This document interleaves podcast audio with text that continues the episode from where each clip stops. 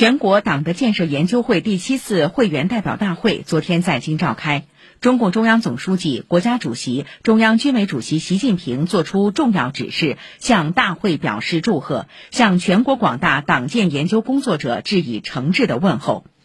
习近平强调，希望同志们牢记初心使命，在推进马克思主义中国化、时代化，正确把握社会主要矛盾和中心任务，重视战略策略问题，永葆党的马克思主义政党本色，推进党史学习教育常态化、长效化等方面下功夫，在充分调查研究基础上，深入研究推进新时代党的建设新的伟大工程面临的重大理论和实践问题，加强对党建理论最新成果的研究，加强对全面从严治党的研究，在理论上拓展新视野，做出新概括，加深对新时代党的建设规律的认识，不断完善党的建设学科体系、学术体系、话语体系，继续为推进新时代党的建设贡献智慧和力量。